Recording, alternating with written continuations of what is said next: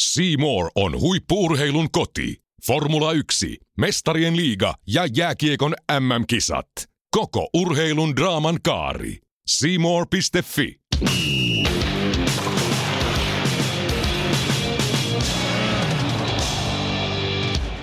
Kesäloma on ohi, sporttimaisterit ovat palanneet. Kauden ensimmäisessä jaksossa ihmettelemme pukkipartia. Julkistamme uuden yhteistyön alkaneeksi. Käymme läpi Suomen kattavimman CHL-ennakon. Ja käsittelemme myös yleisön toivomaa aihetta jääkiekon nosteesta. Näitä ja monia muita aiheita yhteistyössä Seemoren kanssa kätättävät Tutut äänet, minä Teppo Laaksonen. ja minä Julius Sorinen. Ja mehän olemme. Sporttimeisterit!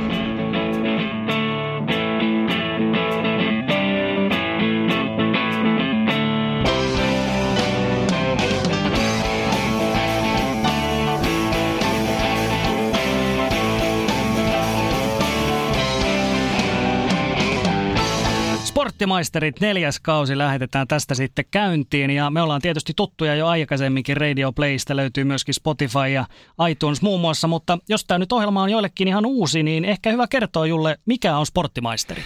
Sporttimaisterit on kahden urheiluselostajan podcasti, missä puhutaan urheilusta laaja-alaisesti. Yritetään puhua kaikista urheilulajista, niin naisurheilusta kuin miesurheilusta. Ja tietysti myöskin meille on tullut tällainen aika miellyttävä leima, eli me ollaan myöskin selostajien podcast, eli me puhutaan aika paljon selostamisesta, mitä selostaminen on tästä työstä ja kaikkea siihen liittyvää. Näin se on. Paljon vanhoja elementtejä varmasti tulee olemaan jatkossakin tuttuja aiemmilta kausilta ja nehän tuolta palvelusta myöskin löytyy. Mutta uusi elementti on sellainen, että Seemore on nyt meillä virallisesti yhteistyökumppanina, mikä tarkoittaa, että entistä tiiviimmin kerrotaan myöskin Seemoren sitten tarjonnasta ja on tulossa muun muassa alennuskoodeja tällaisia. Eli kannattaa maistereita kuunnella, sieltä saattaa tulla hyviä etuja myöskin. Kyllä, ja se on mun mielestä jotenkin mahtava jatkumo tälle kaikille, koska me ollaan kuitenkin molemmat Seemoren selostajia ja olemme aika paljon Seemoren asioista ja ennen kaikkea Seemoren tuotteista puhuneet ja käyneet niitä eri sarjoja läpi. Ja nyt pystytään puhumaan vielä enemmän, koska virallinen yhteistyökumppanuus on nyt julkista. Näin se on. Mutta ketäs me sitten oikeastaan ollaan? No mä voin kertoa, tässä vastapäätä on siis Sorjosen Julle, joka on voisiko sanoa Pohjois-Suomen kovimpia selostajia koskaan. Selostaa tällä hetkellä Radio Jyväskylälle Jypi liigapelejä, olet selostanut muidenkin liigaseurojen pelejä aiemmin ja totta kai Seemorelta sut tiedetään aika monestakin sarjasta, Champions League, Champions Hockey League myöskin, jääkiekon MM-kisat, SHL, you name it, kaikkea löytyy. Ja kuten tuli sanottua, minä olen Julle ja minua vastapäätä päätä istuu minun itse asiassa opettaja Teppo Laaksonen, joka aikoinaan opetti minua Heo-opistossa olemaan urheiluselosta ja urheilutoimittaja on siellä vuosikausia opettanut. Ei opeta toki enää ja sen lisäksi on varmasti kaikille SHL katsoville tuttu ääni on meidän Seemoren SHL vastaava ja johtava ääni. Siellä sen lisäksi selostaa Champions Leaguea ja selostaa UEFA Eurooppa liikaa ja välillä vähän liikaa ja CHL ja jääkiekko MM-kisoja, onko tässä viisi vai kuusi kevättä menty äijän tahdittamana, joten tuttu ääni varmasti monille, mutta jos nyt kuulit ensimmäistä kertaa, niin pistäkää mieleen ja tosiaan kun SHL-kausi alkaa, niin Tepon ääntä saatte siellä kyllä kuunnella. Näin se on. Mutta jos polkastaan vähän oikein kunnolla jakso vauhtiin, niin kesästä vähän sen verran. Kesä tietysti meilläkin aika paljon levonmerkissä meni, mutta yksi kesäilmiö, minkä mä halusin tähän alkuun heti nostaa. Jalkapallo naisten MM-kilpailut Suomessa ennennäkemätön näkyvyys niille. Yle näytti kaikki pelit siellä ja nämä herätti siis paljon mielenkiintoa kyllä nämä naisten pelit. Se oli itse asiassa aika yllättävää, kuinka paljon se tai kuinka suureksi se suosio sitten loppujen lopuksi kasvoi. Se oli toki positiivinen yllätys, mutta toki tehtiin Ylen osalta, tai Yle teki erittäin loistavaa työtä. Kaikki studiot ja kaikki oli tehty suurellisesti, aivan kuten miestenkin jalkapallon MM-kisoissa ja EM-kisoissa ja muissa kisoissa. Ja se tietysti, kun tehdään viimeisen päälle, on hyvät selostajat, hyvät asiantuntijat, hyvä lähetys, niin sen ympärille on aika helppo rakentaa tarinaa. Ja sitten kun oli kuitenkin vielä kiinnostavia pelaajia myöskin naisissa ja oli mielenkiintoisia kohtaamisia ja varmasti myöskin aika mielenkiintoinen tarina niiden kisojen ympärillä, niin kyllähän sitä sopi seurata. Ja itsehän pyrin siihen, että en olisi oikeastaan kesän aikana, kun ensimmäisen pit, pitkän kesälomaani oman nykyisen urani aikana vietin, niin pyrin siihen, että en olisi hirveästi urheilua katsonut. Yritin pitää urheiluvapaan kesän, mutta kiitoksia esimerkiksi naisten jalkapallon MM-kisoihin, niin se nyt ei ihan onnistunut. Mutta se, Mm. oli, se oli ehkä tavallaan niin kuin hyvä asia. Kyllä. Että tätä keskustelua, mitä kisojen ympärillä tietysti käytiin, niin, niin kuin tiedetään, niin Twitterillä ollaan aika paljon siellä kaiken näköisiä mielipiteitä on. No yksi tietysti on aina tämä, mikä varsinkin musta tuntuu, että siihen miehet, jotka seuraa paljon jalkapalloa, niin monet tietysti tarttu tähän kiinni. Monet tietysti oli, oli sitä mieltä, että aivan loistavaa, hienoja, hienoja pelejä ja muuta, mutta aina sieltä tulee myöskin niitä vähätteleviä juttuja, että no joo, tämä nyt on naisten pelejä, että eihän näillä olisi mitään tekoa vaikka veikkausliigassa, mutta siis mitä sitten siis, ei niitä voi vertailla, että sä voi naispelaaja yksinkertaisesti hän ei saa pelata Veikkausliigassa, niin koko tämä vertailu, ei siinä ole mitään pointtia. Ei. Jotenkin se olisi hyvä eriyttää, koska vaikka nykyajan, nykyaikana tasa-arvon aikana yritetään viedä naisia ja miehiä tavallaan lähemmäksi ja yritetään tehdä kaikista tasa-arvoista, niin kun puhutaan jo pelkästään fysiologisista eroista, niin ei ole mitään järkeä. Ei ole oikeastaan mitään mieltä verrata naisia ja miehiä keskenään nimenomaan urheilussa. Esimerkiksi naisten jalkapalloa, naisten jalkapalloa, miesten jalkapalloa, miesten jalkapalloa. Verratkaa mieluummin naisia keskenään. Suomalaisia naispelaajia, vaikka yhdysvaltalaisia naispelaajia ja niin edelleen ja niin edelleen, koska siellä se vertailukohta toimii ja siinä on jotain järkeä. Mutta jos aletaan miehiä ja naisia vertaamaan, niin se menee plörinäksi nopeasti. Ja mun mielestä siinä ei ole mitään väärää, että pidetään naiset erillään ja miehet erillään. Ei, ei kukaan varmasti missikisojen aikanakaan ala huutamaan, että tämmöinen samanlainen karnevaali pitää saada miehille aikaiseksi ja pitää olla enemmän niin kuin Mr. Finlandia ja heitä nostaa esille ja kaikkea. Mutta totta kai miehille on myöskin omat kauneuskilpailut, mutta, mutta ei niitä tarvi vertailla. Ei, ei, ei ole mitään mieltä. Ei, et parempi tuote mun mielestä naisten jalkapallo, jos se onkin ihan reilusti myös erilaista. Tätä sanotaan, että siellä pelaajat muun muassa vähemmän filmataan, se ei ole tietysti niin kaupallista, se on helpommin lähestyttävää. Siellä ei pyöri sellaiset niin kuin miljardirahat ympärillä, vaan pelaajilla, sanotaan se pelkkä pelaaminen ja pelaamisen ilo, niin se on vielä enemmän keskiössä. Kuten tuossa tuli äsken mainittua, niin yritin pitää kesäloman kesälomana ja jättää urheilun seuraamisen sikseen ja keskittyä lomailuun. No, se meni vähän plörinäksi, mutta onneksi nyt taasko syksy saapuu, niin futiskaudet on alkaneet eri puolilla maailmaa ja ennen kaikkea sarjat ovat alkaneet. Ja tässä on ollut aika paljon mielenkiintoa heti sarjakauden avauksessa. Tietysti yksi isoin asia meille suomalaisille on se, että El Buki on järjestänyt todelliset pukkipartit. Ja jos joku epäilee, että pystyykö pukki suorittamaan myöskin valioliikassa loistavan viime kauden jälkeen, niin nousu sarjatasoa korkeammalle, niin ei ole kyllä aiheuttanut päävaivaa. Kaksi matsia, neljä maalia, yksi hattutemppu, yksi maali Liverpoolin verkkoon, niin ei huonosti. Ei, ei todellakaan, että siis ei, ei kukaan uskonut, uskonut varmasti, että alku on näin, näin uskomattoman kovaa. Tämä niin kuin hänen uransa ajatellen, tämä on ihan, ihan loistava juttu. Tämä tiedetään jo tässä vaiheessa, että vaikka siellä varmasti kauden aikana voi tulla huonompiakin pelejä, ei nyt ihan jokaisesta pelistä kolmeen maaliin välttämättä tarvi, tarvi odottaakaan, mutta joka tapauksessa niin tämä, tämä tuo hänelle todella, todella hienoja mahdollisuuksia varmasti uran suhteen.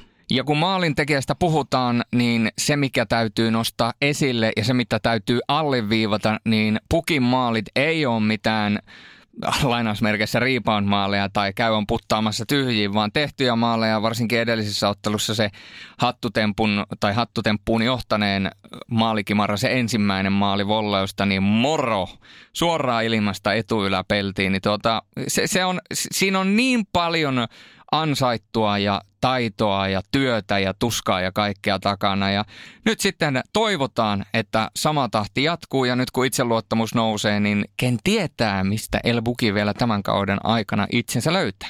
Niin, kuka tietää vaikka sitten Espanjasta. Espanjalla liiga, se on tietysti tällainen, mikä Seemorellakin meillä on tullut tutuksi iso tuote, joka nyt käynnistyi viikonloppuna ja Meillä on luvattu vähän tuossa lokakuussa, varmasti tulee vähän enemmänkin sitten, jos saataisiin itse senior Virkkunen tänne sitten kertoa vähän, koska hän on Suomen johtava La Liga ekspertti, mutta tässä nyt ihan meidän, meidän kesken tietysti niin erittäin mielenkiintoinen sarja. Siellä aina sattuu ja tapahtuu. Nytkin juuri ennen sarjakauden alkua muun muassa vielä oli tämä kalenteriselkkaus. Oliko viikko ennen sarjakauden alkua päätettiin, että ei pelatakaan maanantaisin, vaan pelataan ainoastaan perjantai, lauantai, sunnuntai. Ja siellä, siellä sattuu ja tapahtuu todella myöskin kentän ulkopuolella. Ja sattuu myöskin kentällä ja mun mielestä tuo sarjakausi Laliikan osalta sai sinällään timanttisen alue, että heti Barcelona hävisi ilman Messiä Atletico Bilbaolle. Toki oli muuten komia maali, millä hävisi, mutta joka tapauksessa. Ja sitten Real Madrid Zizun paluu penkin taakse ja Modricin punaisesta kortista huolimatta pysty Madrid oman, Real Madrid nimenomaan oman ää, tuon leiviskänsä hoitamaan. Ja siitäkin ottelusta, niin kun näitä kauden hienoimpia maaleja aina äänestellään, niin mm. Toni Kroos laittoi oman ehdokkaansa saman tien sille listalle, että sieltä jostain 20-25 metristä hirveä pommi etuiläpelti yläriman kautta, niin sanotaanko, että vauhdikas ja hyvä alku jalkapallokaudelle. Todellakin, ja siis Barcelonasta kun puhutaan, niin tietysti tämä nyt, jos mistä tässä muusta joukkoista puhutaan, että sä häviät yhden ottelun, se ei ole vielä tavallaan mitään, mutta muistetaan, että Barcelona viime kaudella hävisi kolme ottelua koko kauden aikana La Ligassa, niin tämä yksi tappio heille, niin se on jo aika iso, iso siihen suhteutettuna.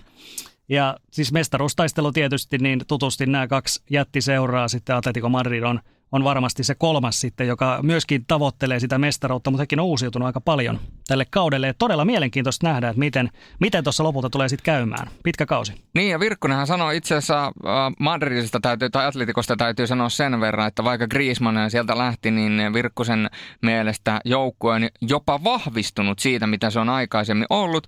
Ja uskallan kyllä allekirjoittaa tämän. Ja tietysti se, että nyt kun tässä on ollut muutoksen tuulia niin Barcelonassa ja niin totta kai varsinkin Real Madridissa ja siellä on ollut paljon puhetta herättävä Gareth Bale ja mitä tapahtuu ja sitä ja tätä ja tuota, niin mielenkiintoinen kausi tulee ja jotenkin jälleen ne voimasuhteet myöskin mestarien liikaa ajatellen, niin on mielenkiintoista nähdä, että miten nuo espanjalaisjoukkueet alkaa pelaamaan, koska kyllä nyt varmasti Espanjassakin hamutaan, että päästään jälleen pyttyyn käsiksi.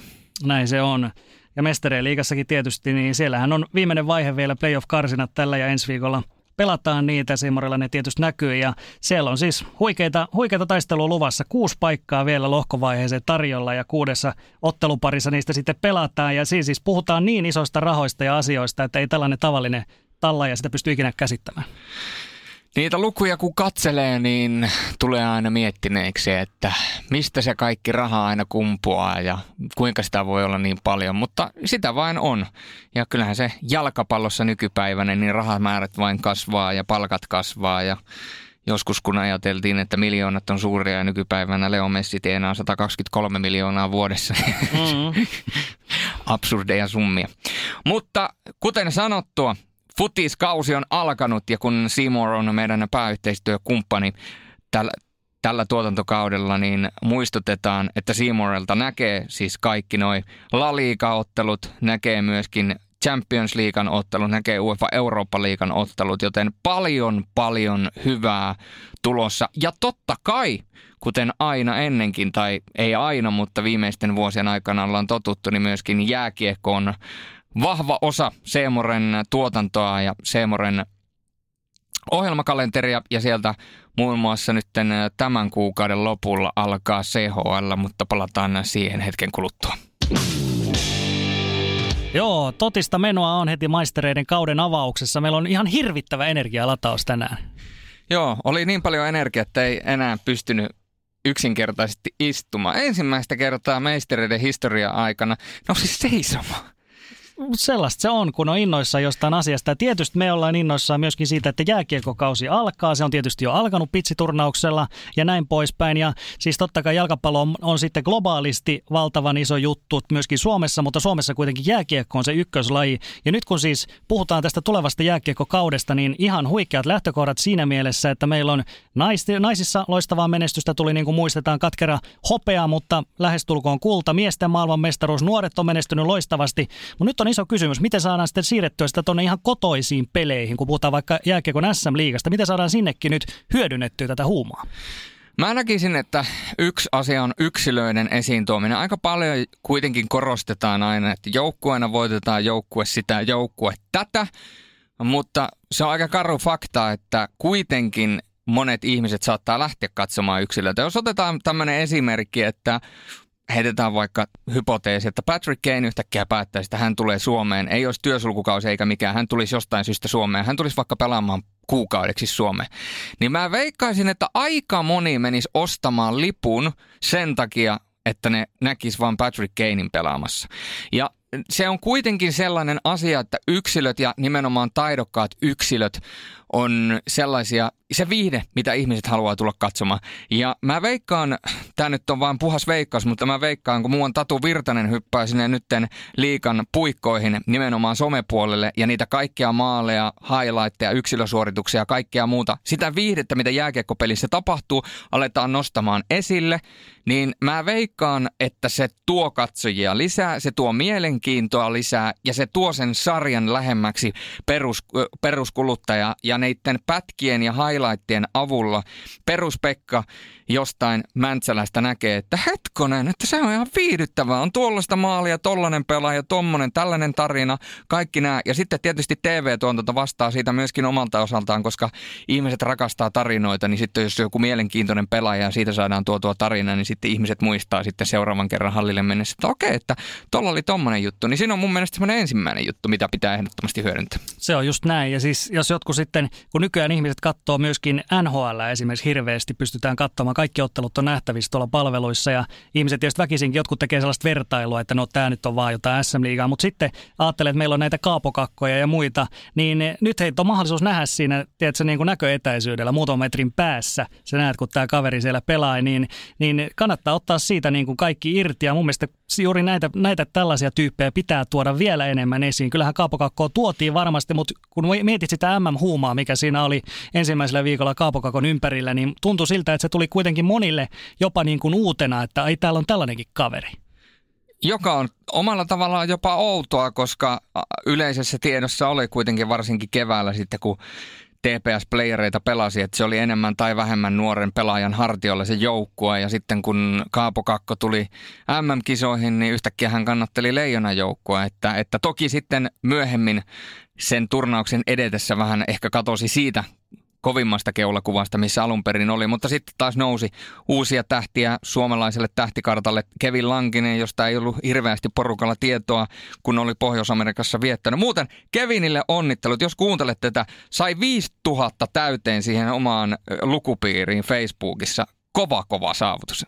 Piti onnitella, olin tuossa All Star-tapahtumassa, Alumni All Star-tapahtumassa, niin piti moneen kertaan, kun käveli ohi, niin piti onnitella, mutta jäi onnittelematta. Mutta niin, hmm. palatakseni takaisin tähän aiheeseen, niin se yksilöiden esiin nostaminen ja tietenkin se, että korostetaan sitä, että, että kuinka kovia ne on myöskin niin kuin maailmanlaajuisesti. Ja nyt ehkä suomalaiset ymmärtää sen, että tietyt yksilöt, jotka ovat pelanneet MM, äh, tuota, SM-liigassa, niin ne on niin kuin maailmanlaajuisestikin todella kovia tekijöitä. Ja tavallaan opitaan myöskin arvostamaan sitä, että liikassa pelaa oikeasti tähtipelaajia, melkeinpä puhtaasti liikajoukkueella niin voitettiin MM-kultaa.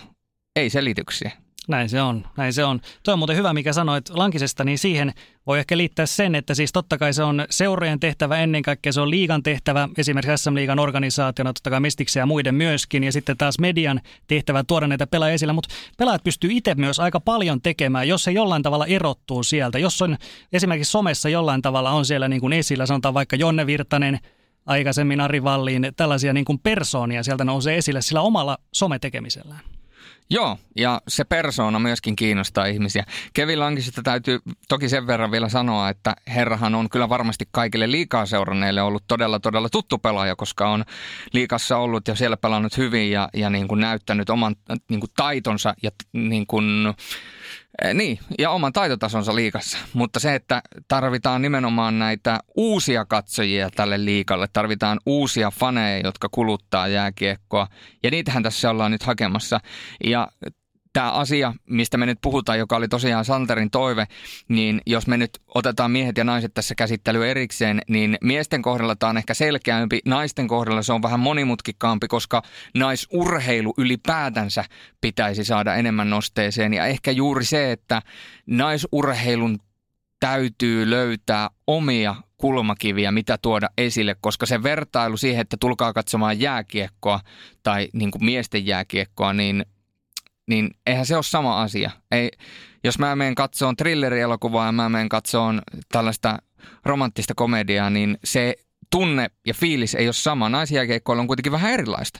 Mutta sitten tavallaan niin kuin se, että naisjääkiekkoilussa esimerkiksi ei saa taklata ollenkaan, joka mahdollistaa sen, että tällaisia niin kuin taitoaspekteja, harhautuksia ja muita voidaan nähdä enemmän, koska niitä voi lähteä kokeilemaan eri paikoissa, koska ei ole sitä vaaraa juurenta pystyyn. Niin jos lähtisi vaikka tällaisia asioita nostamaan, että meillä pystytään tekemään tällaista, mitä ei ehkä miesten jääkiekkoilussa niin paljon näe, toki näkyy miesten jääkiekkoilussa taitoa myöskin, mutta jos ymmärrät, mitä tarkoitan. Kyllä, kyllä. Et myöskin tuodaan niitä eroja esille ja että tässä tehdään erilaista tuotetta. Että se sitten miehistä, miehistä voi saada vetoapua siinä, jos esimerkiksi puhutaan joukkueesta, jolla on sekä miesten että naisten edustusjoukkuesarjassa, kun nyt vaikka IFK nousi naisten sarjaan, niin siellä niin kuin miesten joukkueella siellä olisi hirvittävästi mahdollisuutta tehdä tällaista vetoapua esimerkiksi somen kautta. Kerrotaan, että missä pelataan, milloin on naisten pelit, ketä, ketä nämä pelaajat on ja tällaista. Se ei edes maksa mitään. Niinpä. Ja vielä mie- miehiin, kun, miehistä kun puhutaan ja siitä, että miten tätä MM-huumaa saadaan miehissä tuotua enemmän esille, niin mä kysyn kysymyksen, joka on vähän retorinen kysymys, eli en edes odota siihen vastausta. Pitäisikö ehkä Suomeen tuoda All-Star-peli takaisin, All-Star-tapahtuman, sellainen, joka tuo porukkaa yhteen, sellainen, joka... Äh, myöskin näyttää niitä yksilöitä ja ne yksilöt saattaa erottua sen All-Star-pelin kautta jo puolessa välissä kautta ja tällaista, koska viihdettähän ihmiset haluaa. Viihdettä tullaan katsomaan ja nyt kun Seemoren, tai itse asiassa ei Seemoren kanavilla, vaan äh, Maikkarin kanavilla Supilta näytetään ilmaiseksi näitä pelejä ensi kaudella, niin liika on jälleen kaikkien olohuoneessa. Ja mä uskon, että se tuo lisää näkyvyyttä.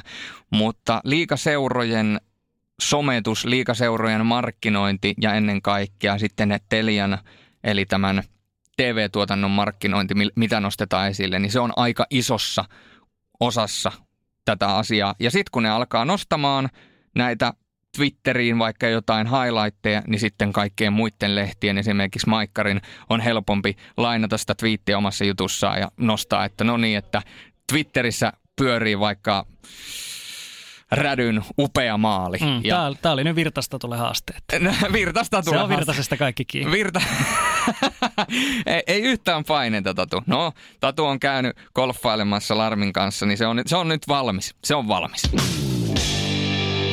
yksi näistä isoista jääkiekkotuotteista, jossa me puhutaan nyt sitten jakson loppupuolella enemmänkin, ja Seemoralta näkyy kaikki suomalaisjoukkueiden ottelut, niin se on tietysti CHL, jääkiekon Champions Hockey League, ja se ei ole vaan, ei ole lähtenyt sellaiseen nousuun, mitä siellä ehkä olisi niin kuin odotettu jo vuosien ajan. 2014-2015 ensimmäinen kausi, kun CHL pelattiin, yksi suomalainen mestarikin on saatu jyppi, muuten ruotsalaiset seurat on vienyt vienyt mestaruuksia siellä tietysti ennen kaikkea Frölunda, mutta siis myöskin siis yleisön kannalta niin CHL ei ole pystynyt sellaista suosiota saamaan oikeastaan Keski-Eurooppaa lukuun ottamatta, että siellä esimerkiksi Saksassa, Saksassa se on noussut hyvänkin suosio, mutta Suomessa, Ruotsissa niin ei, ei vaan lähde. Tämä on vähän kaksiteräinen miekka ollut alusta asti tämä CHL siinä määrin, että, että ne asiat, mitkä, mitä CHL pitäisi tehdä periaatteessa tai siis periaatteessa sen takia, että tämä on mun henkilökohtainen mielipide, niin ne taas vaikeuttaa liikan ja muiden sarjojen pyörimistä. Eli ensimmäinen asia, CHL-pelit on liian aikaisin. Niitä pelataan liian aikaisin ja varsinkin tämä, että liikalla edelleenkin 2019 vuonna valmistavat ottelut välilehdellä on CHL-pelit. Mm. Niin kuin, joo, mä ymmärrän, että se on tietysti se on koodattu niin, että se on helppo löytää kaikki saman sivun alta ja saman välilehden alta, mutta se on niin kuin, se on, se on, se on niin kuin halveksuntaa CHL-pelejä kohtaan. Ne on, niin kuin, ne on harjoitusotteluiden kaikkien Tampere ja, ja pitsiturnausten ja kaikkien power-turnausten kanssa samassa laarissa. Se on ensimmäinen asia. Ja sitten toinen on tietysti se, että, että CHL-markkinointi ylipäätänsä Suomessa – niin se on vielä aika lapsen kengissä, mutta mä uskon, että nythän esimerkiksi palkintopotti kasvaa taas tälle vuotta. Ja nyt ollaan jo yli 400 000, lähennytään 450 000. Muistaakseni ensi kaudella se on jo lähempänä 600 000. Ja jos kaikki menee putkeen ja menee niin kuin silloin aikoina se suunnitelma tehtiin, niin 2022-2023 voittajalle on luvassa jo yli 700 000. 700 000! Se on aika pirusti. Se on aika paljon niin kuin rahaa. Voitte jokainen käydä vertailemassa suomalaisten joukkueiden pelaajabudjetteihin, niin ymmärrätte sen, että minkälaista summasta puhutaan. Ja jos tämä suosio kasvaa, niin jokaisella kotipelilläkin on vielä merkittävä vaikutus seurojen talouteen. Mm, se on ihan totta, mitä sanot kalenterista. Että tämä, on, tämä on eräänlainen kompromissi totta kai, tämä, että nyt aloitetaan jo tässä elokuun viimeisenä päivinä, ensi viikolla aloitetaan, ja siinä kahden viikon aikana sitten joukkueet pelaa neljä, kaikki joukkueet pelaa neljä alkulohko-ottelua, mikä on siis jo suurin osa tästä alkulohko-urakasta, yhteensä kuusi peliä, niin kaksi viimeistä on sitten lokakuun puolella. Että tässä ei vaan ole kalenterillisesti ei ole ollut oikein muuta vaihtoehtoa kuin, että tämmöinen iso rykäsy tehdään tavallaan tässä vaiheessa. Silloin, jos muistat vanhaa EHL, joka silloin pelattiin 90-luvulla, niin sitähän pelattiin vähän eri systeemillä. Se oli vähän niin kuin jalkapallon mestarien liiga, että sitten pelattiin arkipäivisin, esimerkiksi tiistaisin oli sitten tällaisia arkipäivä EHL-kierroksia aina, mutta siitä sitten, se sitten kaatui siihen nimenomaan, että ei, ei vaan niin kuin toiminut tällainen, tällainen systeemi, että siellä sitten tulee tavallaan viikosta toiseen, pelataan näitä pelejä. On todettu, että se on parempi, että ne on vähän tälle enemmän nipussa. Ja se on tietysti toi liika sanelee omat ehtonsa ja muut sarjat sanelee omat ehtonsa. Ja totta kai, jos kaikki nuo CHL-pelit nyt yhtäkkiä laitettaisiin jonnekin tyyliin keskelle kautta, niin totta kai se lisää otteluruuhkaa, varsinkin näillä CHL-joukkueilla. Ja niin, se on kaksiteräinen miekka, mutta kuten sanottua, niin nuo palkintorahat kun kasvaa koko ajan, niin kyllä se – aiheuttaa sen, että seura, seuroja kiinnostaa enemmän ja enemmän tämä asia. Ja, ja tietysti se, että runkosarjoihin on laitettu nyt enemmän panosta, niin nimenomaan liikojen runkosarjoihin, että runkosarjassa kun menestyt, niin pääset CHLään. Se on hyvä, se on hyvä juttu. Ja sitten ehkä se viimeinen on aika. Kun me mietitään CHL ja sitä rinnastetaan urheilupiireissä, ja, tai kun ei urheilupiireissä, mutta piireissä, missä puhutaan urheilusta, niin rinnastetaan siihen UEFA Champions Leaguea ja rinnastetaan, että eihän se ole mitään siihen verrattuna. UEFA Champions Leaguella on ihan järkyttävän pitkät perinteet. Jos CHL olisi rinnastettavissa siihen sarjaan tällä hetkellä, niin joku olisi tehnyt kyllä megalomaanisen jutun. Mutta tämä tarvii aikaa. Se tarvii aikaa, ihmiset tottuu, se pikkuhiljaa kasvaa. Ja mä väitän, että jos CHL pyörii 2022-2023 kauteen asti ja nuo kaikki palkintorahat on edelleen siinä mittakaavassa, mitä ollaan niin kuin nytten puhuttu ja mitä ollaan kaavailtu, voittajalle 720 000 ja yhteensä 3, melkein 3,5 miljoonaa palkintorahoja CHL sille kaudelle. Niin kyllä mä sanon, että se on ottanut sen jälkeen jo isoja harppauksia eteenpäin. Ja, ja nyt tietysti kaikkien medioiden ja myöskin, kun puhuttiin äsken Tatu Virtasesta, niin myöskin se, että CHL olisi sellainen, että tuotaisiin niitä pelaajia esille ja markkinoitaisiin enemmän enemmän juttuja pelaajista, enemmän henkilöjuttuja ja myöskin Seemoren täytyy tulevaisuudessa ja muiden TV-kanavien täytyy panostaa myöskin lähetyksiin niin, että niistä lähetyksistä saa enemmän, jotta se sarja tulee lähemmäksi ja se koetaan isompana juttuna. No näin se on. Ja yksi sellainen merkittävä tekijä on tietysti sekin, että seurat itsehän on pyörittää tätä. He on siinä niin kuin pääosakkaina. Ja Suomessakin nämä kuusi perustajaseuraa mukana, jotka tavallaan niin kuin vastaa siitä, että CHL pitäisi, pitäisi myöskin tulla kannattavaksi aikanaan näille seuroille. Ja siis siinähän on mielenkiintoinen sellainenkin, että näistä seuroista itse asiassa ainoastaan Kärpät ja Tappara on suomalaista tänä vuonna mukana. Siellä on HPK ja Pelikans sitten ensimmäistä kertaa tulee ihan uusena, niin he vähän sekoittaa tätä pakkaa. Mä luulen, että siellä IFK on TPS, Jypin, ja Kalpan kohdalla, niin siellä varmaan tällä hetkellä niin kuin mietitään, että hetkinen, me ollaan tässä niin kuin osakkaina, mutta täällä pelaa ihan eri joukkueet. Niin, no urheilullinen menestys ratkaisee, niin sitten täytyy vaan menestyä urheilullisesti paremmin. Ja jos näissä organisaatioissa mietitään, että miten tämä nyt on näin mennyt, niin täytyy alkaa enemmänkin miettimään niin päin, että hetkonen – mitäs me ollaan tehty väärin, miksi meidän urheilullisuus on tä- tässä jamassa, että me ei päästä mukaan, mitä meidän täytyy tehdä, jotta me olemme siellä mukana. Jos me puhutaan esimerkiksi Jypistä ja TPSstä esimerkiksi, niin se, että neljän parhaan joukkoon pääseminen pitäisi olla se vaatimus, mutta sarjan taso on koventunut, sarja on SM-liiga on tasottunut, sieltä on noussut näitä uusia joukkueita nyt, jotka ovat niin kuin, ponnahtaneet pinnalle. HPK on uusi tuleminen, peli kanssa viime kaudella, kaikki. Ei se ole niin yksinkertaista. Ensi kaudella todennäköisesti Lukko on paljon paljon kovempi kuin mitä oli viime kaudella, joten tota, se täytyy vaan tehdä enemmän töitä. No, suomalaisjoukkueiden CHL-lohkoista kun puhutaan seuraavaksi, niin HPK tietysti, HPK-lohko ensimmäisenä, HPK on Suomen mestari ja on viimeksi ollut eurojäillä, jos puhutaan, niin he pelasivat Euroopan Champions Cupia silloin viimeksi edesmennyttä silloin mestaruutensa jälkeen, mutta hekään ei ole paljon tietysti pelannut näitä europelejä aikaisemmin ja ensimmäistä kertaa CHL mukana, niin heillä on alkulohkossa, siellä on Sveitsistä Chug, sitten Pilsen tsekkijoukkue on siellä mukana ja sitten vielä kirsikkana kakun päällä sitten Rungsted, tanskalainen joukkue tässä, tässä HPK-lohkossa, mutta siis kaksi parasta pääsee joka lohkosta jatkopeleihin 16 parhaan joukkoon, niin jos nyt HPKsta ensin aloitetaan, niin ei se, heillä, ei se heilläkään ole mikään itsestäänselvyys. Ei missään nimessä ja HPKlla toki toivotaan, että se jatkumo viime kaudesta olisi hyvä, mutta pitää muistaa, että HPK käydään näitä HPK-pelaajatilanteita ja pelaajaliikennettä ja muita sitten vielä läpi tulevissa liikaennakoissa ja muuta. Ei tavallaan tyhjennetä pajatsoa heti, mutta jos sen verran vain sanotaan, että sieltä lähti isoja pelaajia pois, pitää muistaa Teemu Turunen, Otto Paajanen on isoja lenkkejä. Sitten Emil Larmi on kyllä yksittäisenä pelaajana kuitenkin, kun puhutaan maalivahdesta, niin todella vaikeasti korvattava. Toki siellä on uusia tulijoita, Cody Kunikon mielenkiintoinen hankinta Saipasta. Kyllä siellä on. Ja sitten tietysti, miten nämä nuoret pystyy nostamaan tasoaan. Eli nyt puhutaan tietysti Valtteri Puustisesta ja Miro Ruokosesta ja totta kai myöskin Jere Innalasta, joka pelasi viime kaudella huikean kauden.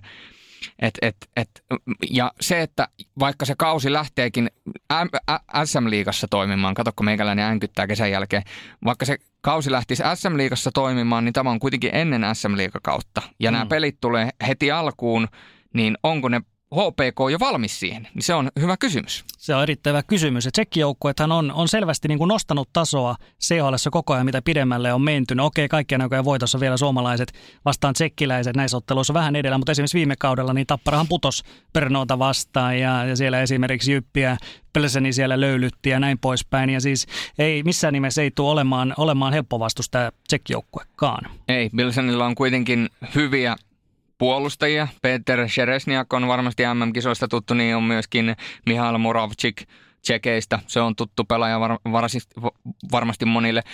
Jan Kovaasin menettäminen on tietysti asia, mikä varmasti Bilsenia tulee, tai heidän tekemistään tulee vaikeuttamaan, mutta siellä on kuitenkin edelleen Gulasia ja Nemetsiä ja Strakaa ja niin päin pois. Se on hyvä joukko.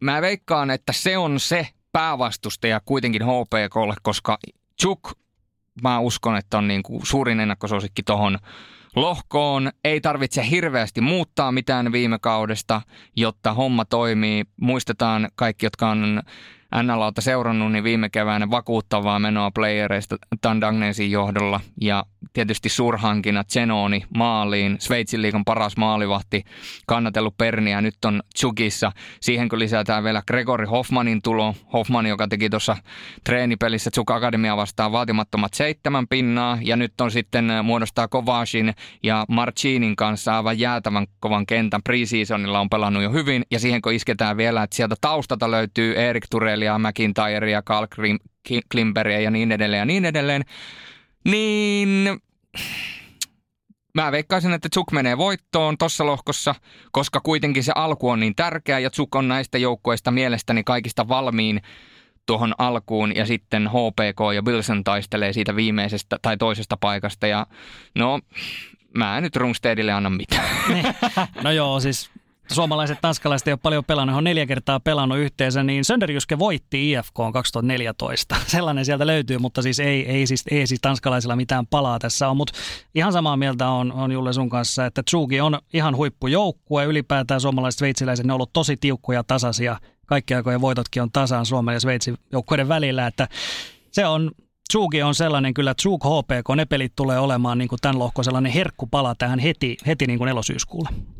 Ja mä annan niin kuin vinkkinä, että jos kaikista CHL-otteluista, mitä Suomessa pelataan alkulohkoissa, niin pitäisi joku peli valita, mitä lähtisin paikan päälle katsomaan. Koska no totta kai Kärpillä on omat ottelunsa, mutta ne on siellä pohjoisessa kaukana, niin varsinkin eteläläisille, niin HP Kotsuk kannattaa oikeasti mennä katsomaan. Veikkaan, että tulee ihan jäätävä hyvä kiekkoottelu. Ja mä kuitenkin uskon Antti Pennaseen valmentajan niin paljon, että Antti Pennanen on kuitenkin saanut joukkueensa suhteellisen valmiiksi. Ja Antti Pennasella on tietysti erikoinen kesä ollut siinä määrin, että on saanut kahta eri mestaruutta juhlia tuossa kesäaikana, että, että tota, varmasti antaa lisäpontta tulevalle kaudelle. No sitten Lahden Pelikans, Pelikanssin lohko, siinä pelaavat Trinetstekistä, sitten on Losan sveitsiläisjoukkue ja sitten Junost Minsk valko on se neljäs. No Pelikans on myöskin, he on itse asiassa ihan kokonaan tulokas, niin kuin tiedetään, Pelikans ei ole menestynyt mitenkään niin loistavasti ikinä SM-sarjassa ja silloinkin kun oli hopeella sitten liigan aikaan 2012, niin silloin puolestaan just oli tauolla nämä kovimmat eurojääkiekkokilpailut, joten heille tämä on nyt debyytti tällaisessa isossa kansainvälisessä kilpailussa. Mä uskoisin, että siellä pelikansleirissä niin oikeasti sytytään myöskin tälle kilpailulle. Ja kun päävalmentajana Ville Nieminen, niin ei tarvitse edes kyseenalaistaa syttyykö. Pelikans organisaationa ja muuten varmasti syttyisi, mutta kun siellä on vielä Ville Nieminen pumppaamassa, niin varmasti syttyy. Ja Pelikans on siinä määrin mielenkiintoinen joukko, että viime kauden jälkeen odotuksethan totta kai pelikanssia kohtaan nousee todella paljon. Tietysti samalla muistetaan myöskin se karru tosiasia, että pelikans menetti tärkeimpiä pelaajiaan ja yksittäisesti omasta mielestäni se tärkein pelaaja Oliver Kaski.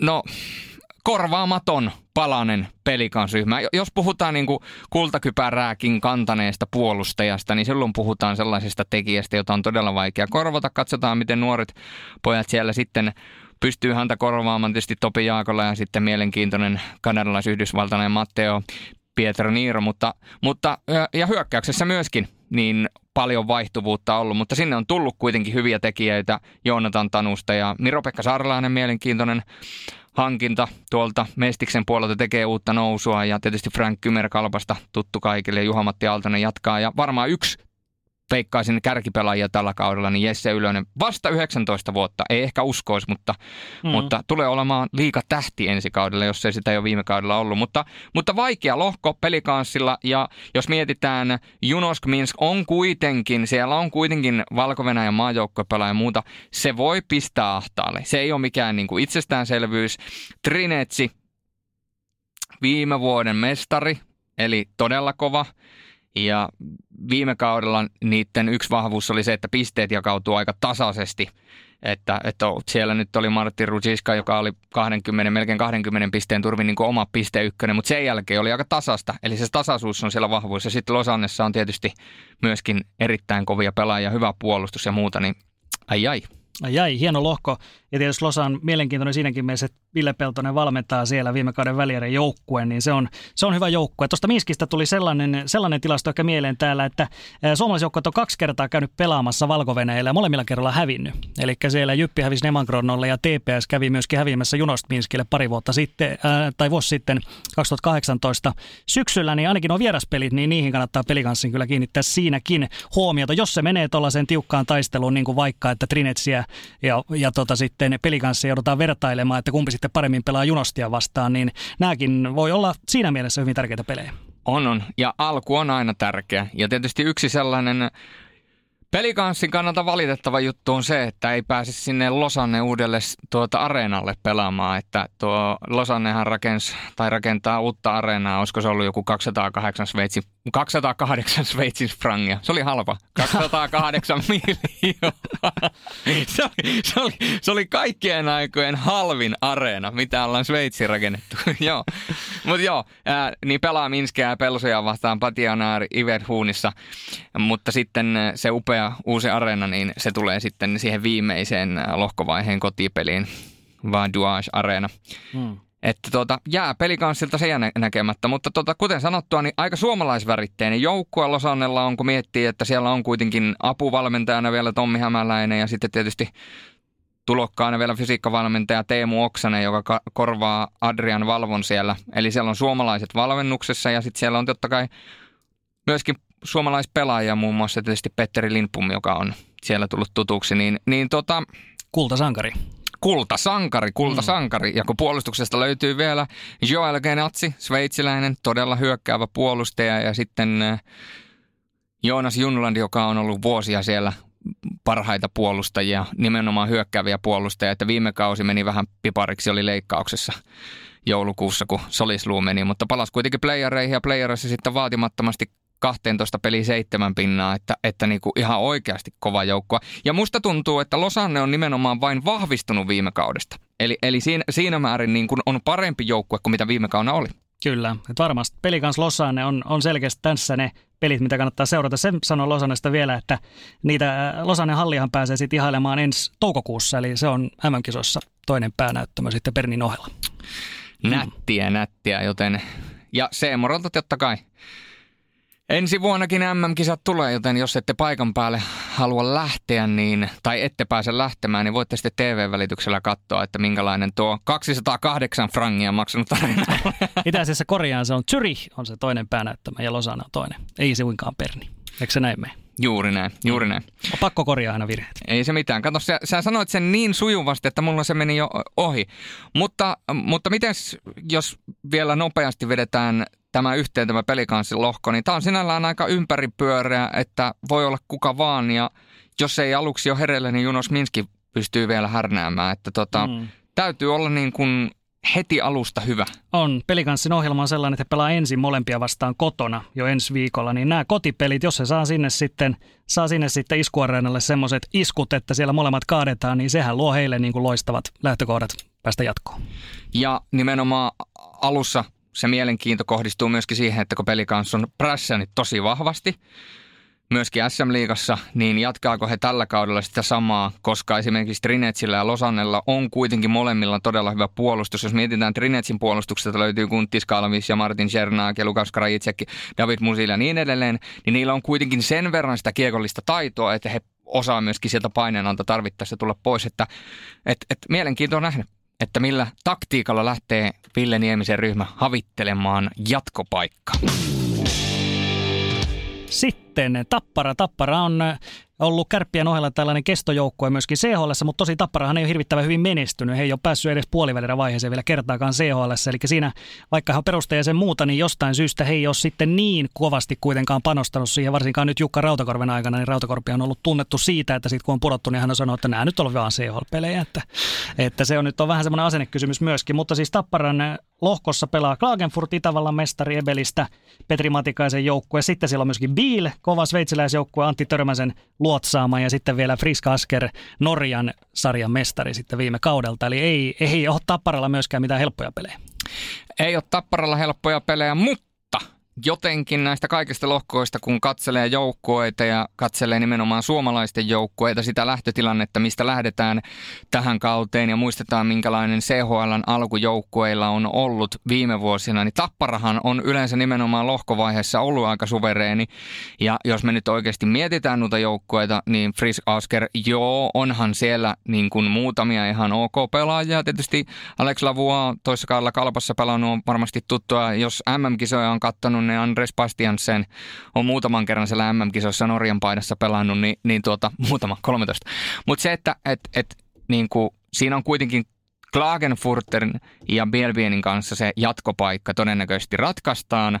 Ja jos mun pitäisi veikata, niin niin paljon kuin varmasti Klagenfurterissa onkin laatua kuitenkin viime kauden mestari, toki edellinen mm. mestaruus 2013, eli ei välttämättä ole ollut mikään niin kuin, niin kuin kestomestari, niin kuitenkin mä näkisin sen, että Tapparalla on niin laadukas tuo ryhmä edelleen, vaikka siellä on isoja poislähtiöitä. Jälleen kerran yksi varmaan tärkeimmistä on se, että Jan Mikael Järvinen ei pelaaja. Mä veikkaan, että Jan Mikael Järvisen tärkeys näkyy sitten ensi keväänä, että millä tavoin se on pystytty korjaamaan. Niin sinne on tullut kuitenkin laatua niin paljon, että, että, että mä, jos mun pitäisi veikata, niin Bielbien ja Tappara menee tästä jatkoon. Joo, kyllä se, kyllä se todennäköisesti siihen menee. Klagenfurtilla, niin jos katsoo ylipäätään, mitä nämä Ebelle joukkueet ja itävaltalaiset on pelannut, niin ainoastaan, ainoastaan kaksi kertaa se on historian aikana on onnistunut tällainen itävaltalainen joukkue voittamaan suomalaisjoukkueen, eli aikanaan Red Bull Salzburg voitti Jypin ja viime kaudella sitten samanen Salzburg pystyi kärpät kaatamaan kertaalleen, että ne on ne ainoat, muuten on aina hävitty, mutta siis Klagenfortin vahvuus mä näkisin, se on ilman muuta se, että Matikainen valmentaa, koska Matikainen tietää niin kuin ihan tasan tarkkaan, miten Tappara pelaa. Ja miten, ta, miten hän pystyy sitten tavallaan pistää kapulaa sinne Tappara rattaisiin, niin hän tietää sen ihan eri tavalla kuin joku sitten sanotaan vaikka kanadalainen valmentaja. Onko sa- hänen salainen ase märkäsimo. Se voisi olla. Se voisi olla esimerkiksi märkäsimo, mutta siis ylipäätään niin Bill tosi kova joukkue. Törmänen on saanut sen nousuun joukkue viime kaudella, niin Bilia vastaan se on tälle, tällainen tapparalle tällainen hyvä tasomittari myöskin, että missä, missä tällä hetkellä mennään. Jos Biili vastaan peli kulkee hyvin, niin se kertoo siitä, että ollaan ihan hyvässä iskussa, mutta se on hyvä, minkä sanoit myöskin, että Tappara on tosi hyvin pelannut usein näissä, näissä alku, alkukauden peleissä, mutta sitten on tullut jossain kohtaa sellainen pieni tavallaan lässähtäminen heilläkin, että, että katsotaan nyt, miten se lähtee tällä kertaa menee. Mä, mä kans uskon Biiliin siinä määrin, että viime kaudellahan niillä oli aika katkera toi semeissä ulosmeno 4-3, eli Game 7 Kari Jalosen tuota, Bernille – ja kuitenkin kaksi viimeistä kautta ne on ollut välierissä. Ja nyt sitten tämä kausi, Hillerin uran viimeinen kausi, ää, varmasti sillä iso merkitys ja sitten uusia hankintoja, niin no Peter Schneider on sellainen, joka voi tehdä tulosta, mutta sitten toi puolustaja Janik Ratpekin hankita sinne, niin on todella kovan kaliberin pelaaja viime kaudella AHL, mutta sitä ennen oli Freepuri ykköspuolustaja. Se, että Bielbien ja Antti Törmänen sai hänet hankittua tuonne vahvistaa tuota joukkuetta entisestään, että, että niin, että kyllä Bielbien ja tietysti Antti Törmänen, Anssi Salmena, Tonin rajalla. Mm. Suomalaisväritteinen joukkue sekin. Siellä oli taas kultasankari. Niin, taas kultasankari, joten kultasankareita on paljon. Eli myöskin, jos mietitään tätä tuotteistusta, mistä puhuttiin aikaisemmin, mm. niin näitä kultasankareita, jotka ovat Suomen MM-kultaan vieneet, niin heitä näkee CHL-peleissä ja näkee minkälaisessa joukkueessa he pelaa tavallaan arkena ja minkälaisia pelaajia ovat omassa joukkueessaan, niin jos ei se kiinnosta suomalaisia, niin mikä? On. Se pitää just tuoda esille, että kun vaikka pelataan Biel Tappara tuossa ensi viikon lauantaina Sveitsissä, niin jos siellä on siis, siellä voi Bielin, en tiedä vielä millainen meininki siellä tulee hallis olemaan, mutta siellähän voi olla vaikka mitä niin kuin Tonin rajalla naamareita suunnilleen siellä ihmisillä ihmisillä mukana ja kaikkea tällaista ja tuodaan esille, että miten intohimoisia on esimerkiksi sveitsiläinen jääkiekkoyleisö, niin tällaisia juttuja pitää nostaa. Kyllä, kannattaa katsoa ehdottomasti. Tappara Bien Veikkaisin, että siinä on ne jatkoon menijät. Onko mm. tähän nokan koputtamista? Ää, veikkaisin, että näin se todennäköisesti menee. Enet Klagenfurt taistelee, mutta ei välttämättä riitä. Ja Fris Askeri, niin norjalaisjoukkueet on kolme kertaa voittanut koko CHL aikana suomalaisia vastaan. Kaikki on ollut vieraspelejä. Et ehkä siellä Norjassa kannattaa Tapparan olla hereillä, mutta kotona varmaan menee, menee nuri. Ja kun Tappara pelaa Klagenfurtia vastaan kotona, niin jos jotain haluatte seurata, niin Kanukkinik Pettersen on varmaan sellainen pelaaja, joka kannattaa laittaa sieltä punakynällä yli niin sanotusti seurattavaksi. Se oli silloin, kun pelasi Saksassa, Saksa kuitenkin tunnetaan, että se on jo ihan kova sarja, niin, niin Saksa vuoden aikana teki kovia tehoja ja oli avainpelaaja niin Iselhornissa kuin Eisbären Berliinissä, eli, eli varmasti tohon joukkueeseen todella kova palan. No sitten vielä kirsikkana kakun päällä suomalaisittain tietysti Oulun kärppien lohko. Oulun kärpät on suomalaisittain menestynein CHL-joukkue sitten heti Jypin jälkeen. Jypillä on se yksi mestaruus, muuten heillä tietysti niin hyvää menestystä ei ollut, mutta kärpät on ollut finaalissa ja muuten siis vuodesta toiseen yleensä pärjännyt hyvin. Tässä kilpailussa myöskin panostaa siihen, on jo sieltä Juha Junnon josta panostanut ja kärpät pelaa sellaisessa lohkossa, missä on mukana tosiaan Berni Karjalosen jälleen Sveitsin mestaruuden vienyt joukkue, Skellefteå on hyvä, Ruotsin tällainen kestomenestyjä, toki viime kaudella niin ihan siellä päätyn asti menty. Ja sitten vielä Grenoble, ranskalainen joukkue, Grenoble varmaan voisi ehkä lausua sen näin niin kuin ranskalaiset osittain. No tässä on ainakin kärppälohkossa sellainen mielenkiintoinen juttu, että kun nämä muut suomalaiset pelaa tätä niin sanotusti heikonta joukkoa vastaan vasta sitten lokakuussa, niin Kärpillä puolestaan Grenoble tulee tähän heti alkuun. Että se on siinä mielessä vähän erilainen rytmitys. Selefteo pelataan sitten vasta lokakuussa ne pelit. Siinä on uhka vai mahdollisuus? Ajatellaan näin, että se on Kärpille hyvä, että pääset aloittamaan niin sanotusti helpommalla, mutta olisiko mieluummin kohdennut ne vaikeammat vastustajat aikaisemmin, koska onko Skellefteå parempi nyt heti alkukaudesta vai lokakuussa? Mm jos itse pitäisi veikata, niin lokakuussa. Mutta, mutta sillä nyt ei ole mitään merkitystä. Ää, kärpillä on vaikea lohko ja se, että jompi kumpi täytyy siitä nyt. Se Grenoble on kuitenkin siinä vähän niin kuin se neljäs täytejoukkue. On, on. Se ei ole edes kolmas pyörä, se on niin kuin neljäs, neljäs pyörä jo siinä.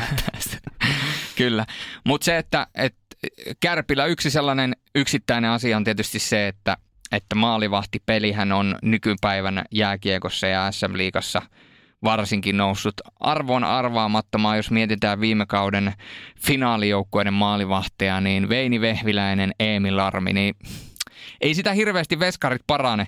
Ja mä veikkaan, että tämä suunta menee vaan koko ajan enemmän ja enemmän siihen suuntaan, että kun pelataan avoimemmin, prässätään enemmän, hyökätään nopeampaa ja se on enemmän semmoista päästä päähän, niin maalivahdelle tulee enemmän sellaisia tilanteita, jotka tulee yllättäen, jolloin maalivahdin merkitys kasvaa.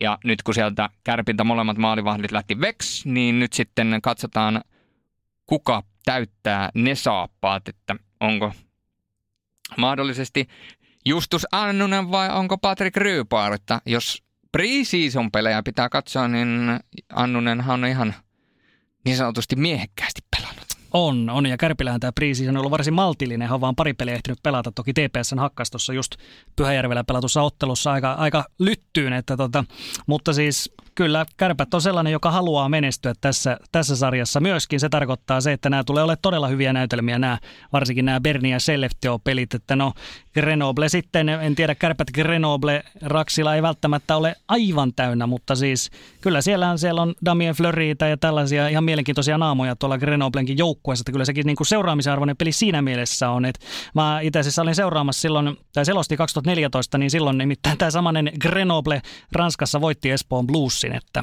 on sellainenkin hu- suomalaisen jääkiekon huippuhetki ollut tosiaan. Siellä oli semmoinen latvialainen maalivahti Mustukovs, joka torjui ihan kaiken siinä pelissä. Ja Blues tosiaan hävisi. Ranskalaiset juhli, juhli sitä kuin maailman mestaruutta siellä silloin.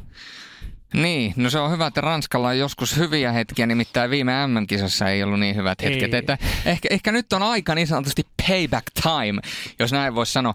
Mutta jos tuohon lohkoon vielä otetaan sen verran kiinni, niin tietysti Kärpillä noita kysymysmerkkejä jonkin verran on, ja se on nimenomaan maalivahtitilanne, ja tietysti se, että millä tavoin nyt nuoret pojat pystyvät siellä pelaamaan. Tietysti siellä on isoja lähtiöitä, Kivihalme, Hakampaa puolustuspäästä, ja sitten kun mietitään hyökkäystä, niin sieltä lähti Heponiemi, ja sieltä lähti Kupari, ja jne, jne. Mutta Rädyn veljekset ehdottomasti mielenkiintoista. Aku 18 ja Aatu 16.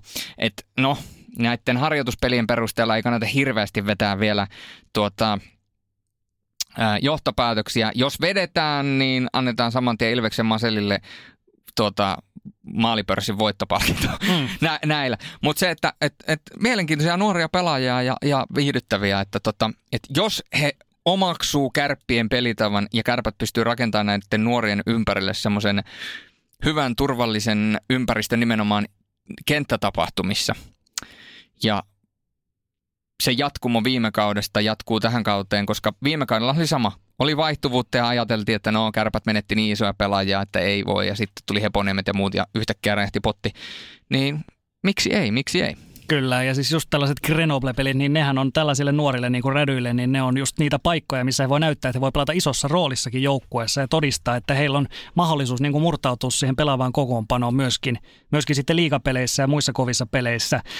Skellefteå, joka on tällainen, on hyvä ruotsalainen joukkue, ei ole mikään mestarisuosikki tällä kaudella. Mun mielestä vähän, vähän ehkä valmennuspuolella on aika jäänyt ja näin, mutta siellä on myöskin tosi mielenkiintoinen pelaaja, nuori Filip Ruberi, joka on NHLssäkin noteerattu, siis äärimmäisen lahjakas kaveri ja usko uskoisin, että tulee saamaan hyvin vastuuta myöskin näissä peleissä. Olipa hauska, että nostit Filippi esille, koska mä mietin, että kun tässä on nostettu pelaajia, ketä kannattaisi seurata, niin kun puhutaan nuorista pelaajista, äsken puhuttiin rädyistä, niin Bruberi on varmasti sellainen yksittäinen nuori viihdyttävä pelaaja, jota kannattaa seurata. Jos muistetaan muutamia vuosia sitten, niin samaa puhuttiin vähän Rasmus Dalinista. Huom, en vertaa näitä kavereita keskenään tai näitä pelaajia keskenään, mutta, mutta Bruberi on kyllä sellainen, jota kannattaa seurata. Ja tietysti kun Skellefteosta puhutaan, niin kaksi viime kautta OHL pelannut Richard Hook on myöskin sellainen pelaaja, joka, tota, joka voi olla tekijämiehiä Skellefteolle, että, että pitäisi olla ainakin sen tyyppinen pelaaja, että kun Skellefteå kuitenkin tykkää tosi suoraviivasta nopea hyökkäyspeliä rakentaa ja parhaimmillaan näistä suorista hyökkäyksistä olla tuonut niitä maaleja, niin on sen tyyppinen pelaaja, että pystyy sellaista peliä pelaamaan. Ja mitä tulee Berniin, neljän viime vuoteen kolme mestaruutta, että tuota, mm. sitä edeltävällä kaudella, ei nyt viime kaudella mestaruus, sitä edeltävällä kaudella se ainoa, kun ei tullut mestaruutta tähän viimeiseen neljän vuoteen, niin silloinhan tipahti Zürichille välierissä ja Zürichhän loppujen lopuksi voitti mestaruuden. Kyllä. Joten ei hävinnyt silloinkaan huonolle. Ja kun isoa vaihtuvuutta ei ole, niin ei ole mitään syytä olettaa, etteikö Bern olisi tällä kaudella kokonaisuudessaan parempi joukkue, että se, että pystyykö Lukas Flyrenin entinen kakkosmaalivahti Niklas Leekel täyttämään Senonin saappaat, niin en usko, mutta jos ottaa kaikki rantapalloa isommat kiinni, niin ihan hyvä joukkue on. Ja vaikka sieltä nyt Keittan Haas ja Adam Alkvist on lähtenyt pois myöskin, niin sinne on kuitenkin tullut Inti Pestoni, Vincent Brablan, joka on kuitenkin pystyy tekemään sen 20-30 pistettä Sveitsin liikan sarja, niin kuin pääsarjan aikana. Ja kun mietitään Alkvistia puolustuspäässä, niin mielestäni Miika Koivisto taas hänet voidaan matchata siihen, että se palanen on, on niin kuin täytetty. Kyllä. Eli Berni on valmis. On. Ja Bernistä vielä tietysti sen verran, että kun se on Karjalosen valmentama joukko ja Karjaloselle kärpät on se hänen rakas ykkösseuransa, nyt tulee sinne Berniin klubitakki päällä, niin se on ihan selvää, että, että tota Karjaloselle se, se, että hän pystyy tavallaan näyttämään myöskin siellä sitten, siellä sitten oululaisyleisölle, että katsokaa, tässä on minun Berni niin tota, mä uskon, että Karjalonen menee vaikka itse sinne maaliin ja että saadaan se voitto sieltä. Po, näin voisi kuvitella. Mutta jos tästä nyt pitäisi vielä veikata, niin Kärpät, Berne, Skellefteå ja Grenoble, niin Vaikeeta on. Siis oululaisilla tietysti, niin molemmat nämä on niin kovia joukkueita – Berni ja Selleftio, että, siis, että pystyisi niitä vastaan ottamaan niin kuin riittävät voitot, niin tämä voi mennä todella kinkkiseksi. Että pahimmassa tapauksessa, en mä tiedä pahimmassa tai huonommassa tapauksessa voi mennä jopa siihen, että jos nämä pelit menee ristiin, niin sitten toinen jatkopaikka ratkee sillä, että kumpi lyttää Grenoblen pahemmin. Eli jos ruvetaan niin maalivertailuun sun muihin, niin, niin voi olla, että mennään jopa siihen, että kumpi voittaa Grenoblen sitten isommilla numeroilla.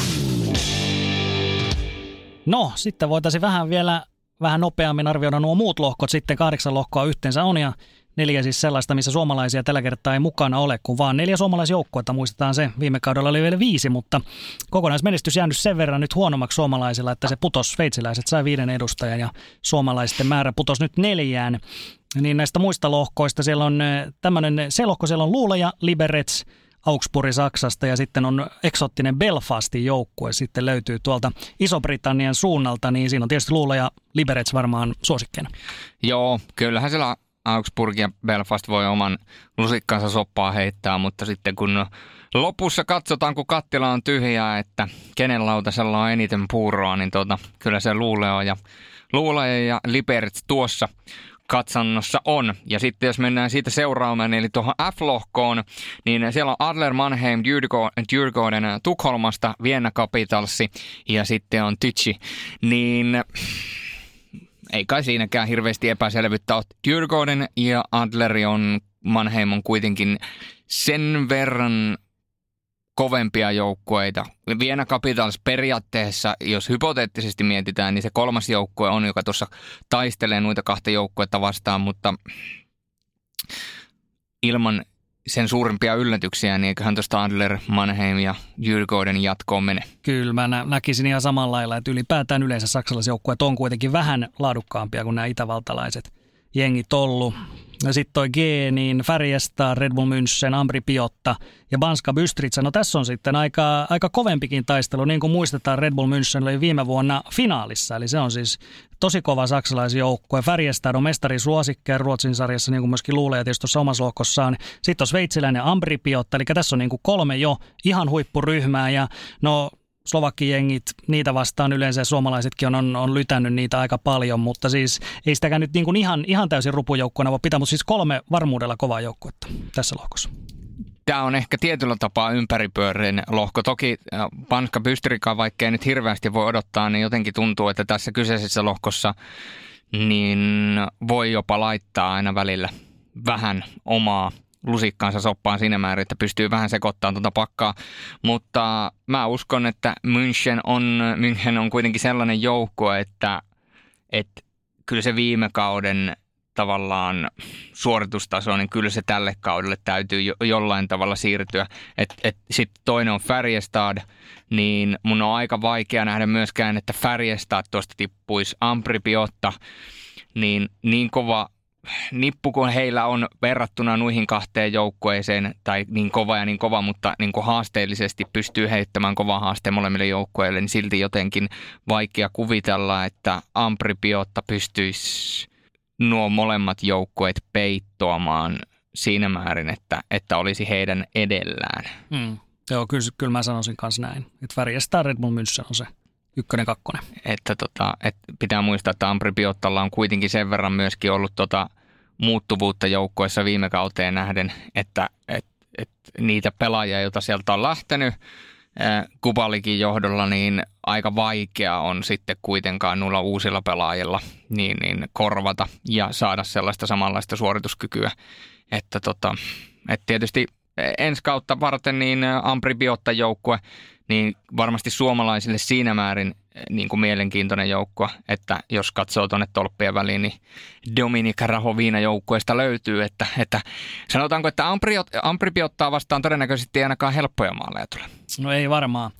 Ja sitten vielä tuo viimeinen kahdeksas lohko tosiaan, niin siellähän sitten Frölunda on siellä, siellä on Gras Itävallasta, Montfield, tsekkiläinen joukkue ja sitten vielä Cardiff Devils tuo jälleen myöskin osaamista tuolta Britteen saarilta. Nämä brittijoukkueet oli mielenkiintoisia silloin pari kautta sitten, muistetaan tämä Nottinghamin hieno, hieno nousu sinne pudotuspelijoukkueeksi, mutta Frölundahan on siis selkeä ykkösjoukkue ollut Seolan historiassa. Hän on kolminkertainen mestari ja kertaalleen finaalissa, että ainoastaan toissa kaudella oli tämä floppikausi, kun putosi jo ensimmäisellä playoff-kierroksella. Mutta se on siis, he on ykkössuosikki varmasti koko kisan voittajaksi myöskin tänä vuonna.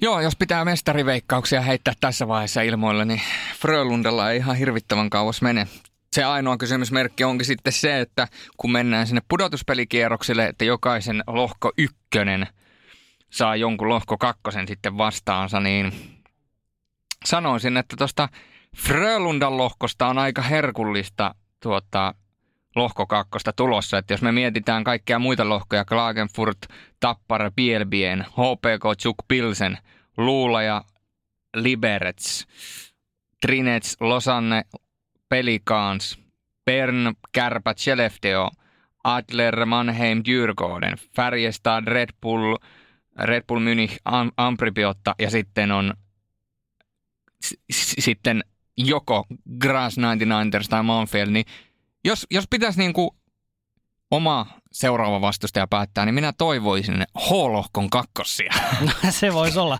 Se olisi kyllä hyvä. Mutta siis ylipäätään, kun miettii ja mietitään, että miten suomalaiset tulee pärjäämään tässä, niin täytyy muistaa se, että kahdella viime kaudella 16 parhaan joukkoon tämän ensimmäisen playoff-vaiheeseen on molemmilla selvinnyt vain kaksi joukkuetta. Mm. Ja sitten puolivälieriin, niin viime kaudella yksi joukkue Kärpät, joka putosi. Toisessa kaudella yksi joukkue Jyp, joka sitten toki meni, meni lopulta päätyyn saakka. Mutta siis ää, joku voisi sanoa, että suomalaisjoukkueiden menestys, niin ei se siis ei se mitenkään huikeeta ole ollut, varsinkaan tässä kahden viimeisen kauden aikana. Jos tuo Jypin mestaruus tavallaan sitten siellä ta- katsotaan sinne taakse myöskin, niin muut joukkueet ei sillä kaudella pärjännyt myöskään kovin hyvin. Sama juttu viime kaudella. Kärpät oli ainoa, joka pärjäsi edes jollain tavalla. Joku, joku siinä on, kun playerit alkaa noissa, niin joku siinä vain on, että sitten alkaa tökkimään. Että jos mietitään kärpät, Red Bull tuota, tai Salzburg-sarjaa, Red Bull-joukkoja oli viime vuonna kaksi siellä, itse asiassa molemmat välierissä toisiansa vastaan. Oli, oli. No. Niin, niin tuota, jos mietitään tuota Kärppien ja Salzburgin välistä ottelusarjaa tai otteluparia, niin se jälkimmäinen ottelu, niin sehän oli ihan selkeästi kärppien ottelu. Kärppiä, kärpäthän oli huomattavasti paljon parempi joukkue, mutta kun se on kaksi peliä ja yhteistulot ratkaisee, niin se ensimmäisen pelin merkitys voi olla jo todella hyvä. Että jos se ensimmäisen pelin vaikka häviät ja sitten seuraavassa pelissä pelaatkin oikeasti hyvän pelin, mutta vastustaja veskari ottaa kaikki kiinni, niin se on siinä. Mm. Että jos kärpät olisi viime kaudella mennyt tosta jatkoon, niin mä uskoisin, että ne olisi myöskin Münchenin kairannut, jolloin olisi tullut tämä finaaliuusinta kärpät vastaan Frölunda, joka olisi ollut todella hyvä ottelupari, koska jos me mietitään taas Frölundan ja Münchenin välistä ottelua, niin Münchenillähän ei sitten loppujen lopuksi ollut siinä ottelussa niin kuin mitään palaa.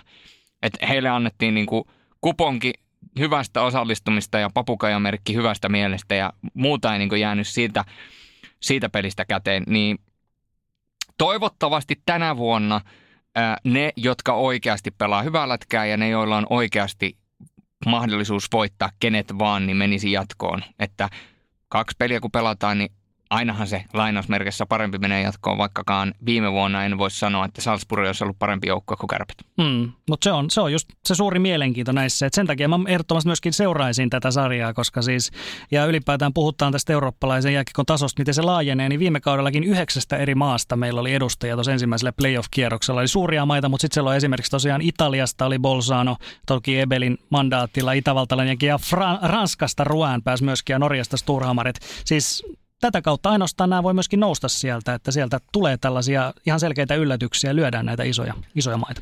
Ja minkä takia mä seuraisin, nyt tulee tietysti mainospuhe, minkä takia mä seuraisin CHL, vaikka en enää ikinä yhtään peliä selostaiskaan, on se, että sieltä CHLstä, niin siellä on kattaus kaikki Euroopan parhaat pelaajat pelaa siellä. Jos tietysti otetaan KHL, ei voi laskea tähän mukaan, niin, niin jos KHL ja NHL on ulkopuolelta, niin kaikki muut parhaat pelaajat käytännössä pelaa tuolla.